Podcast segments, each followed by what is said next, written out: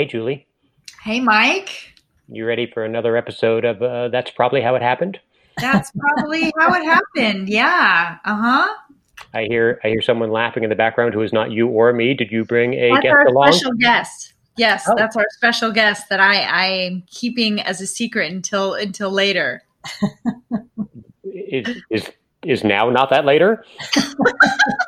Oh, you want me to tell everybody about our special guest before our opening banter? Because I have I have to tell you because of this podcast, I lost a date. So thank you, Mike. Thank you.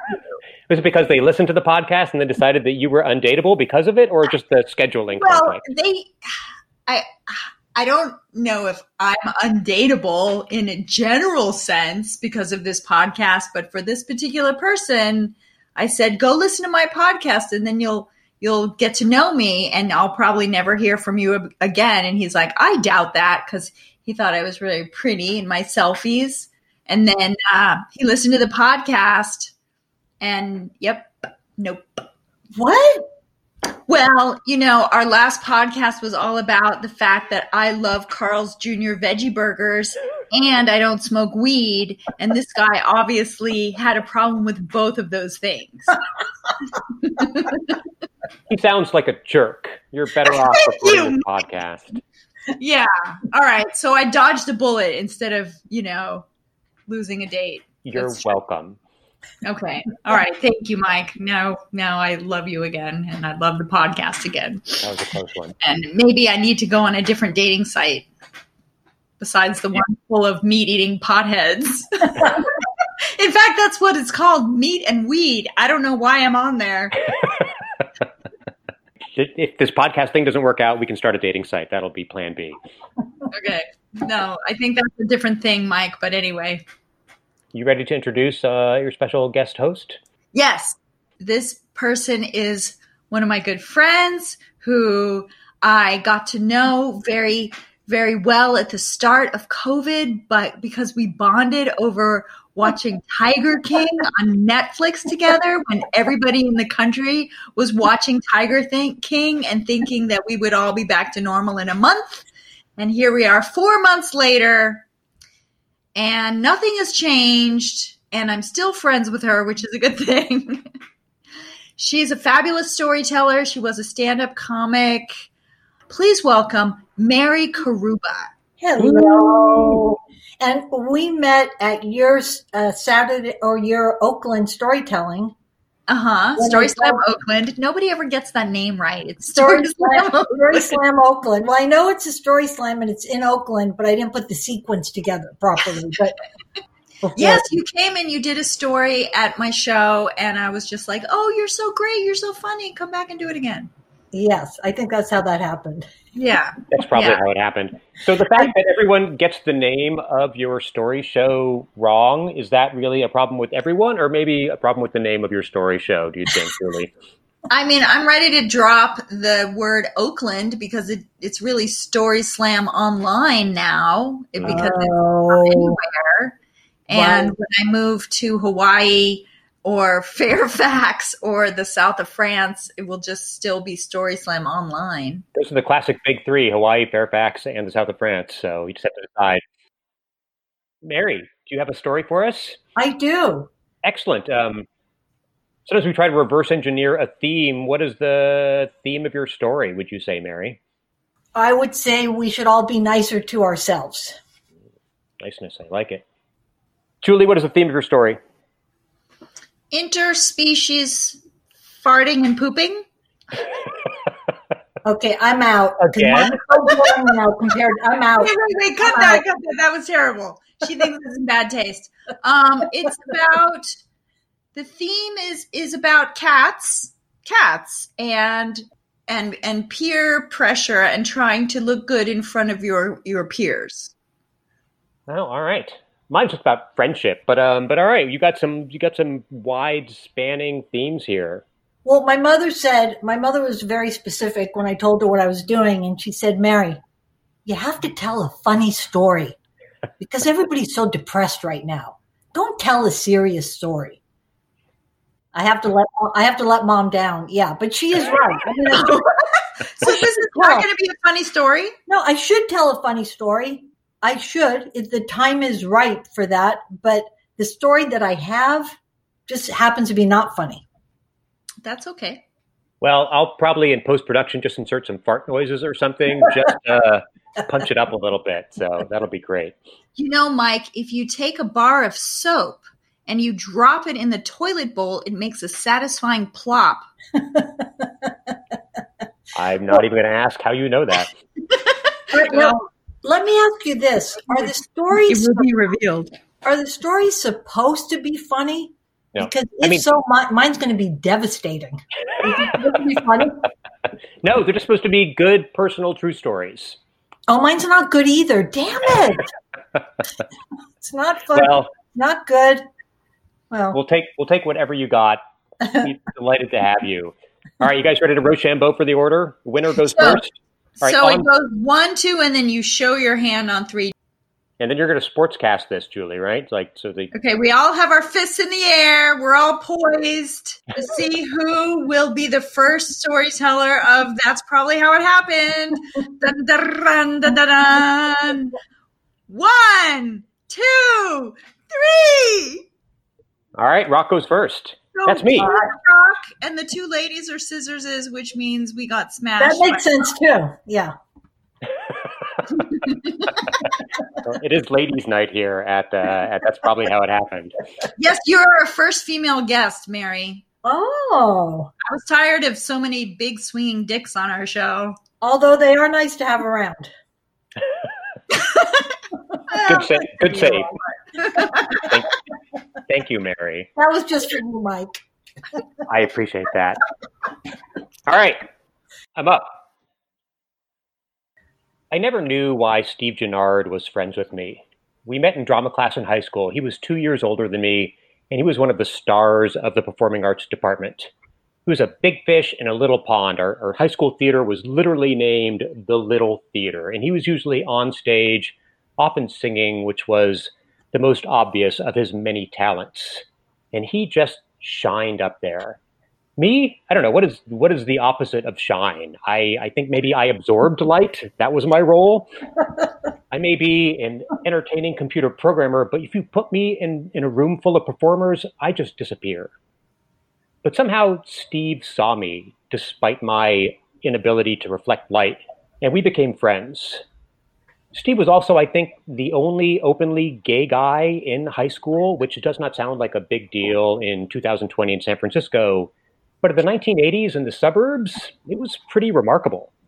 I don't know. I, somehow he never got beat up. He never got teased about it that I saw. I think people just respected him for being a friendly person and just the talent that emanated from his every pore.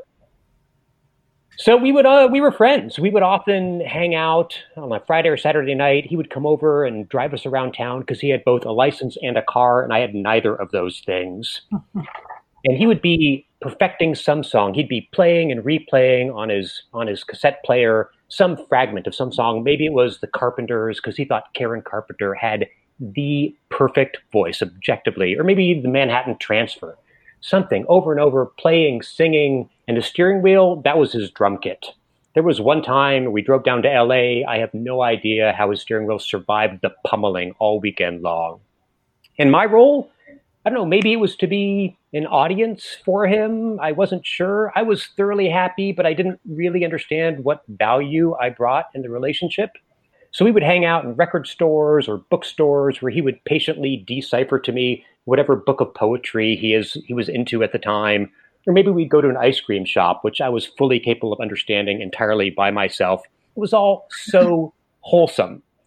Years later, when he was at UCLA and he would come back into town over breaks in summer, we'd do the same thing. We'd go to those same places. But then after he dropped me off at my house, he would then go out cruising at the one gay bar in Walnut Creek.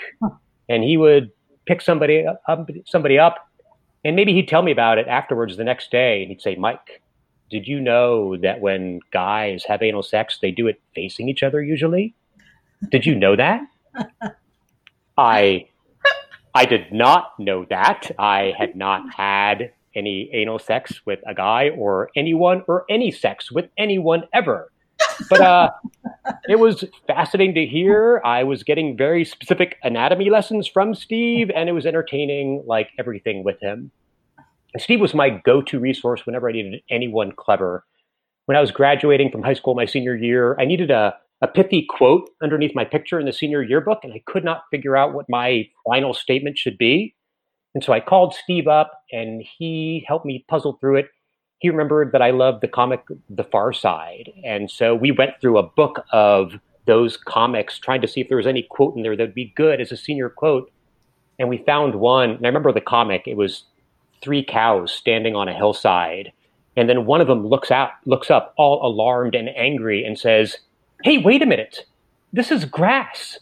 We've been eating grass. it was perfect. It was, I just loved the sudden acknowledgement of that cow realizing what had been there all along. It was the perfect quote for me. Whatever Steve did, he always excelled at. That was just the way he was going to do. He was not going to do anything half hearted. At one point, he got accepted to audition to be on the game show Wheel of Fortune, which is not an impressive game show. It is, you know, basically Hangman. It's not Jeopardy. But he was going to study for it. He was going to be the best Wheel of Fortune player ever. So he watched the show obsessively in all the, the puzzles there. It's some category, like maybe it's things or phrases. So he made lists of all of the categories, and then he tried to make lists of all the possible answers. So he made a list of all phrases. This is pre internet. This is pre anyone even having like a computer in their house typically but he made a list of every phrase that he could possibly think of and he organized them by the number of words in the phrase and then the number of letters in each of those words. And it got to the point where I could go, okay, Steve, give me a phrase, three words, four letters, five letters, four letters. And he'd say, home sweet home. it was remarkable. I, to this day, the fact that they did not put him on the show, I consider to be a travesty. I think maybe he was too good and just would have like shown the whole thing to be the stupid show that it was. But that was Steve. Aww. So he moved around for a couple of years, but then came back to Walnut Creek in the early 90s, and he was HIV positive. Hmm. And this was back before there were any drugs to treat HIV, and it was basically a death sentence. It was just a question of how much time did he have left. Hmm. And so Steve knew that he was going to make the most of his time. He said, Mike, here's my plan. I'm going to apply for a bunch of credit cards and get all the money I can and spend it and just leave a ton of debt behind me. He's like, I know that sounds socially irresponsible, but I, I think I earned it. He said, I've been a good citizen in so many ways. Like, you know how when people turn their lights on when they go through the Caldecott Tunnel, sometimes they forget to turn their headlights off when they come out, even though it's the middle of the day. He's like, I've always been the person honking at them and blinking my lights at them so that their battery doesn't go dead. I have contributed a lot to society, and I think I deserve to get a little back. I don't know if that math really works out, but but I agree that this was a, a fair mm. trade. And a few months later, when Steve was in the hospital, I went to visit him, and he kept busy he was planning his memorial service down to a T. He knew exactly what songs he wanted played and who he wanted speaking and singing and what order it would be in. And he was going to make the most entertaining, most Steve memorial service ever. But when I attended that memorial service, I sat there in a room of people I mostly had never met before because Steve had made friends and lovers wherever he had gone, and this room was filled with them and they sang and they told stories. And it was, I think, the time when I got to sit in the audience and soak in that Steve Gennard goodness one last time and be that audience member. And so it is very nice to sit here today and tell you all about Steve and not just be an audience member. It took me a while, but I feel like I'm finally contributing something to the friendship now, and I'm appreciative for that. Thank you. Oh, yes, Mike. Oh my God. I always love your stories so much, Mike. uh, thank you. Wow. That's a really sweet story. It's such a beautiful tribute. I still think of him every time I drive through the Caldecott Tunnel. So he's he's still with me in some way. All right. Hmm. Who's next? You guys are going to have an epic Rochambeau Mary and Julie both have their fists raised right. on three, ladies. Okay. One, two, three. Mary's paper, Julie's rock, and a stunning turn. Okay, you know why I won that? Because after you told me that we were going to do Rochambeau, I looked that up and I read this long article by a guy that has figured out the secret to Rochambeau. And he calculates, depending on what you do when you go first, what you're going to do when you go second. So Julie went scissors first, and he hypothesized she would go rock second. So I did paper.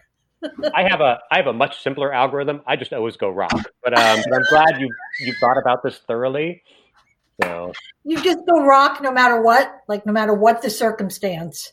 it's a rock, right? It feels like it should be the winning thing. Okay, so I'm next. All right. So when I was 15 and a half, I was so thrilled that morning on my 15 and a half birthday because that's the day you can apply for a California driver's license permit. And I had a whole plan in place. I had just been released from reform school two weeks before.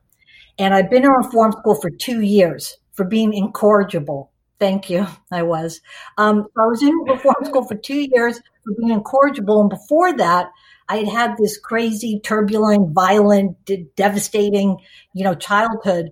And so 15 and a half year old me standing in the Department of Motor Vehicles in San Francisco was like vibrating with neuroses and just looking for trouble. And so I found it that day. Looking across that crowded waiting room at the DMV, I saw him, Maximiliano Martinez. But like he said, you can call me Max. It was one of those things where you lock eyes and you just immediately feel as if you've been hit in the back of the head with a two by four. You know that thing that happens? Well, I never had it happen to me then. I was only 15 and a half and I didn't know what it meant. I just thought it was fantastic. But what I would find out years later is that when you see someone across a crowded room and you lock eyes and you feel like you've been hit in the back of the head with a two by four, that's not love. That's your karmic destiny tapping you on the shoulder and saying, man, this one's going to be bad. It's going to be really bad, Mary. But I didn't know that. So I was thrilled. So Max and I fell in love immediately. Now there was a tiny problem that Max was 30 and a half to my 15 and a half and that he himself had just been released from a California correctional facility two weeks earlier because Max was a heroin addict.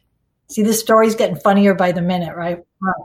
So Max was a heroin addict, but he'd just gotten out of prison. And so he was all clean and shiny and had been jogging for the last year and a half. And he was ready to get out and make his mark on the world. And so that's the moment when I caught up with him. And so I just thought we were going to have this bright, shiny future together.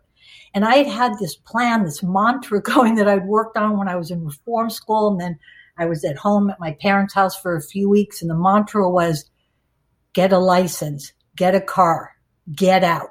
And that's exactly what I did. I got a license, borrowed a car from a very trusting family member, and just got out. And Max and I started our life together.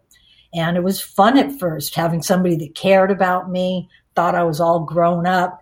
It was fabulous until that inevitable moment when I turned and looked at Max on the couch and his head was in his chest. Because Max, of course, inevitably was back on heroin. And within a matter of weeks, so was I. And so by the time I was 16 and in this loving relationship with Max and strung out on heroin, um, I had become desperate, desperately addicted to heroin, $200 a day. This was, I was, let's see, 16 then. So this is back in 1973. And $200 a day was a lot of money. And so we started getting desperate. We had sold everything we could, borrowed everything we could. Now Max was going to teach me how to steal. We stole a suitcase out of a car. And as we're going through this suitcase, I see there's a tennis racket, there's a plaque, there's paperwork. I'm looking through this. I see it's a young guy from Sweden that's here on a like a tennis scholarship or some special thing. There's a tennis racket, paperwork, nice things in his suitcase. I was devastated. I told Max, we have to put it back. There's nothing in here that we need. Let's put it back. And Max looked at me and said, fuck that punk. And I didn't know then, but I know now because since then I've worked as a consultant for prisons and I've opened programs within prisons. And what I know now is that is a quintessential prison attitude. Only out for yourself. Don't care about anybody else. Do whatever you have to do to get what you have to get. And I just didn't like it at all. I didn't, I didn't, I wasn't comfortable. He taught me how to pull a runner, right? You go to Salvation Army and you steal a purse and a sweater and then you put a bunch of toilet paper in the purse and then you go to Denny's or something and you eat. And then when you go to the counter, you open your purse and say, Oh my God, I forgot my wallet. Can you watch my purse and my sweater while I go get the wallet? And they say, Oh, sure. And then you run away.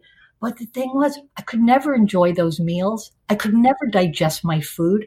I could never like relate to the waiter, the waitress, like a funny back and forth because I felt so guilty.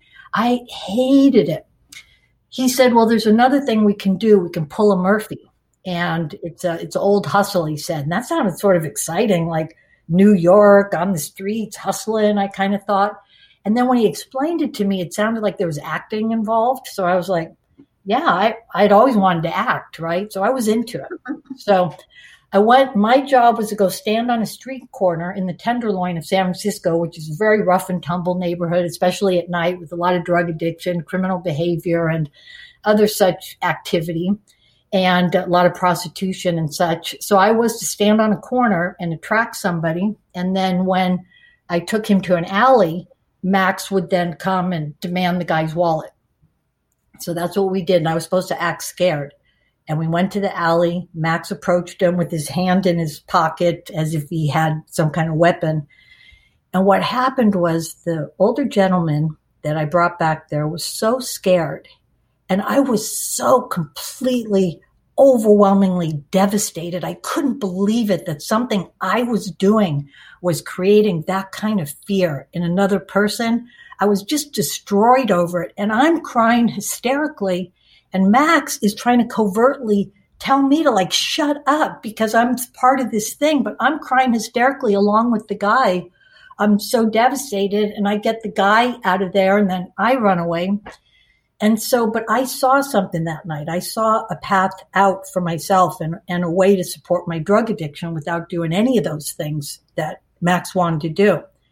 I broke up with him that night. And the next night I went back to the Tenderloin. I stood on a corner and the first person that drove up and said, How much? I just took a stab in the dark and I said, $40. And the guy laughed and said, $40? Where do you think you are? And so I said, Well, okay, $30. And he said, Well, for $30, I want a half and half. And I had no idea what a half and half was. So I said, Well, what half do you like better? You know, hoping to give something away.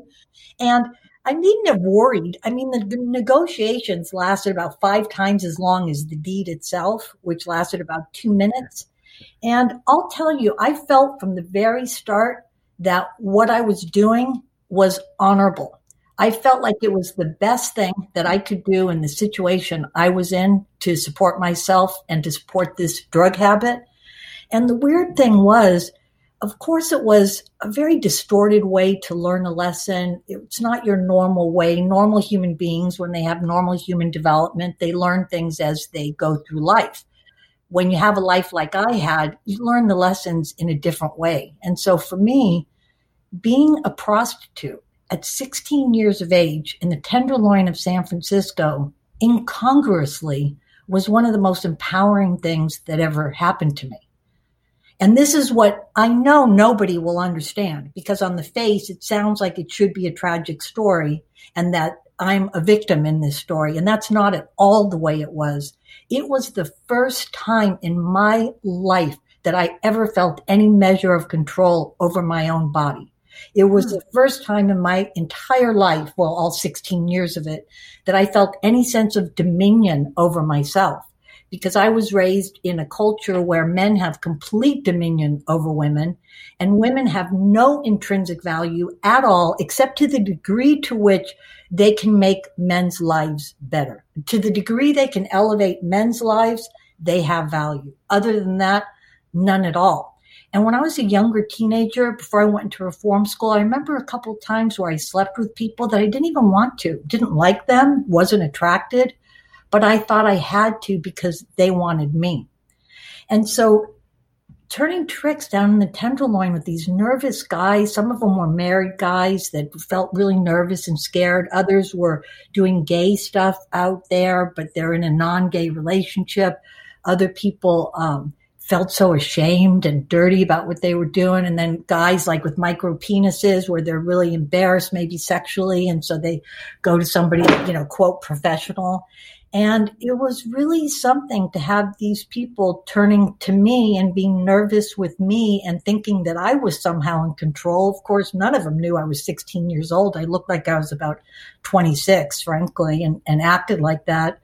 Um, and so there was something empowering about it. And the way that it ended was I ended up getting arrested. And my parents, who hadn't seen me for about a year and a half, saw me getting arrested on TV and my father tried to help me by offering me a job at his porno theater in Hawaii, where I actually worked for a year after I got off the streets of San Francisco. And that's a whole other story. Um, but you know, it's like being it's like being raised by wolves. Things that seem normal in a wolf family would seem crazy if you did it at your house, you know. But that seemed normal. Like, hey, let's help out Mary. She can come work at my porno theater. And the thing was, like, and then about and then after I had that in Hawaii, then that's where I really started to find my way out. That's when I really started to pursue my education and my life and everything else. But the thing was, through all these years, all these years of being a professional speaker, all these years of telling stories, all these years of writing, I have never once told that story. Never once. And what I've told myself my whole life is, hey, people wouldn't understand it they can't handle it. They haven't had those kinds of experiences. So they're going to judge you by what you did, not by who you are.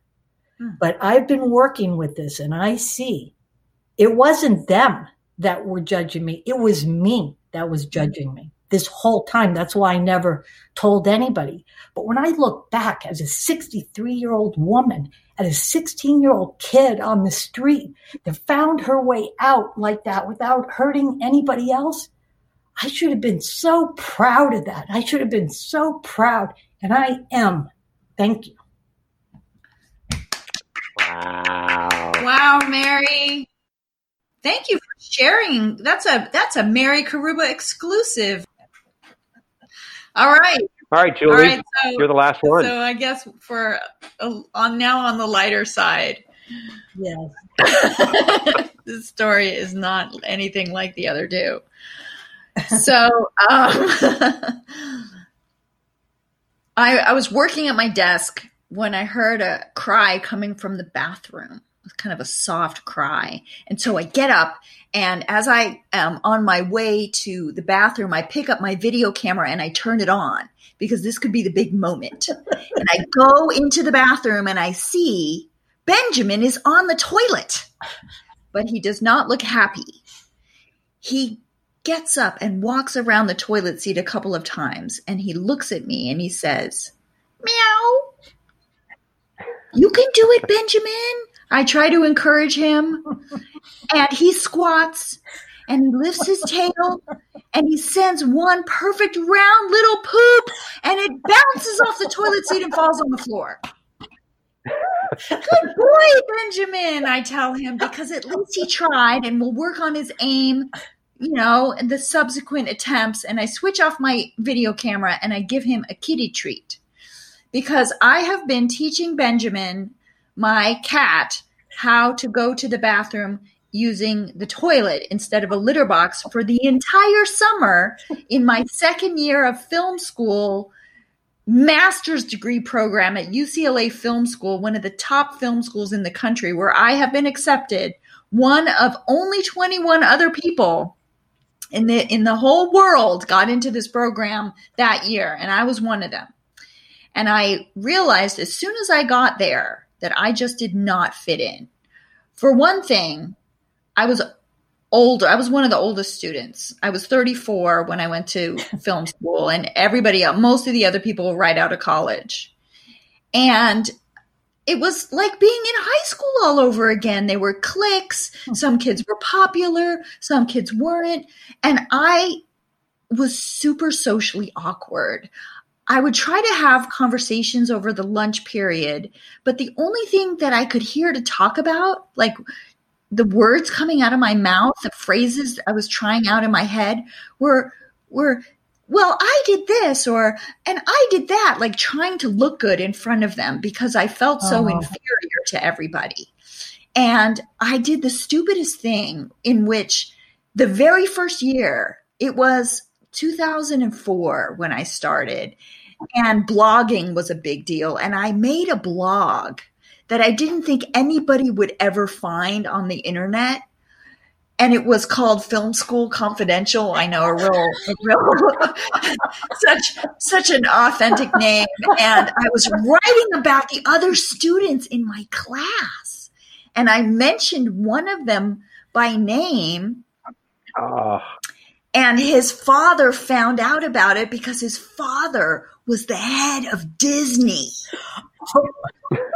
and so I was totally blacklisted. The kids didn't like me at all, but I didn't know why because nobody would come up to me and say, Hey, Julie, why have you been writing about us? Because I don't think anybody would find my stupid blog. But of course, this guy has a million PR agents combing the internet for any mention of him. And so when I mentioned his son, it came up. So I was super unpopular. Never mind the fact that I was watching my cholesterol and eating lots of fiber. And fiber, as you know, can make you gassy, right? So I'd come to school and I'd be unpopular and gassy, and nobody oh. wanted to sit next to me. And by the second semester, the second year, I was I was very very lonely. So what do you do when you're lonely? you go and you get a cat or a dog, but in my case, I got a cat. And at the shelter, there were no cats or kittens except for one sneezing tomcat that they said was going to be euthanized the next day. He was orange and white, and he had big puffy cheeks and a big scruffy neck because he had not been neutered and he was fully male. He was only about a year old, and he purred like an outboard motor. But only if you scratched him on the cheeks. If you tried to pet him, if you tried to pick him up, he would bite you, which is probably why he ended up in the animal shelter. But I took him home and I named him Benjamin and I tried to become friends with him. And I realized that he liked to play and he was actually really smart. And so I started training him with little kitty treats to do tricks. And then after he could do a couple of tricks, like he could follow a pencil around and poke his nose against it, he could um, fetch a toy mouse and drop it and wait for me to throw it again. And so then I thought I'll teach him how to go to the bathroom in the toilet so I don't have to clean the litter box. And since I'm a documentary student, I'm filming the whole thing with my video camera, which takes mini DV tape. Guys, this was 2005 or 6 by now, 2006 maybe. So every day I train Benjamin, and the way you do it uh, is you get a sitz bath, which is a plastic basin used for soaking your hemorrhoids. And you put it in the toilet and you fill it with litter, and you get the cat to jump onto the toilet and use the sitz bath filled with litter as the litter box. So after the cat is used to doing this rigmarole for a few weeks, you cut a hole in the sitz bath. And yes, the litter falls into the toilet. You have to buy flushable litter. And little by little, you make the hole bigger every week until your cat's poop is going directly into the toilet. Anyway, this was the plan. So, cut to the second year of film school. There's going to be a short form comedy class taught by none other than the great comedy director, Kevin Smith. And I really oh. want to get into this class. And so to get into the class, you have to write him a letter about why you should get in. And I was, I was just like, short form is going to be the wave of the future. Google had not yet bought YouTube. YouTube was a little backwater on the internet. And people were making silly videos and uploading them to YouTube. And it wasn't, you know, it wasn't the huge thing it is now. And I thought, oh my God, this is the wave of the future. I have to get into this class. And I basically wrote a letter demanding that I get into the class. and they did not let me into the class because it's a comedy class and I was not funny. I was insecure and whiny and demanding and farty, also very farty. so what happened was they decided they needed a behind the scenes documentarian to document the whole class. This is Kevin Smith, first time teaching at UCLA. So we're going to make a, a little movie about the class itself. And I got that because I'm in the documentary program. So every week I would sit in the back of the room while the other students got to participate in the class and got to make the videos. But the thing is, Kevin Smith, I mean, I don't, I don't know if he'll ever hear this. Kevin Smith, thank you, but you were not a very good teacher because students were dropping out of your class. Students were dropping out of Kevin Smith's class because he kept rewriting their scripts saying they weren't funny enough. And they got mad. Oh. They were all oh. type students. So by the end of the semester, Kevin Smith is asking people to pitch ideas for comedy segments to make the show, and nobody's raising their hand. And I'm sitting in the back thinking about Benjamin and my project with him. And I raise my hand and I say, I have an idea. And he says, What's your idea? And I say, How about a segment about teaching your cat to go to the bathroom in the toilet? And you would think people would laugh, but they were they were like, "I'm out. This is stupid." I'm, you know, they were they were rolling their eyes. They they thought it was stupid. And Kevin Smith says, "How are you going to do that?" And I said, "Well, I have this cat, and I've been training him to to do it for the past three months, and I got a lot of footage, and I'm pointing to my video camera." Oh, and then Kevin Smith says, in front of the whole class, animals pooping in toilets, comedy gold. so the next week, those students had to spend the whole weekend with me in my apartment, squeezed into my bathroom, waiting for my cat to shit in my toilet. you can still see the video on YouTube. It's called Kitty Potty Training with Julie. And this, Mike, is how come I know that when you drop a bar of soap into the toilet, it makes a satisfying plop. Comedy gold. Comedy gold still holds up. Oh, that was so great, oh, so, it's such poetic justice that they all ended up in your bathroom watching right. poop. right, right, right. And they made a very funny video, and they edited it really well, and it was very fun. Are you going to provide a link to it in the podcast? Oh yeah, in the podcast, yeah. I'll provide a link to it for all of our seven listeners. hey, I'll promote the podcast. Yes. Yay! I'll, I'll, figure out. I'll figure out how to put a link somewhere. Yeah, yeah, yeah, yeah. the description of the episode. yes. Yes. That is what I can do. See, this is what I like about storytelling. You have this poignant story that Mike told about a beautiful friend and his life and his death, and then I told my horrendous story of being a teenage prostitute, and then you told your story of teaching your cat to poop. And life is in balance. Yes. So, how did things end up with Benjamin? Like, was he a successful toilet pooper?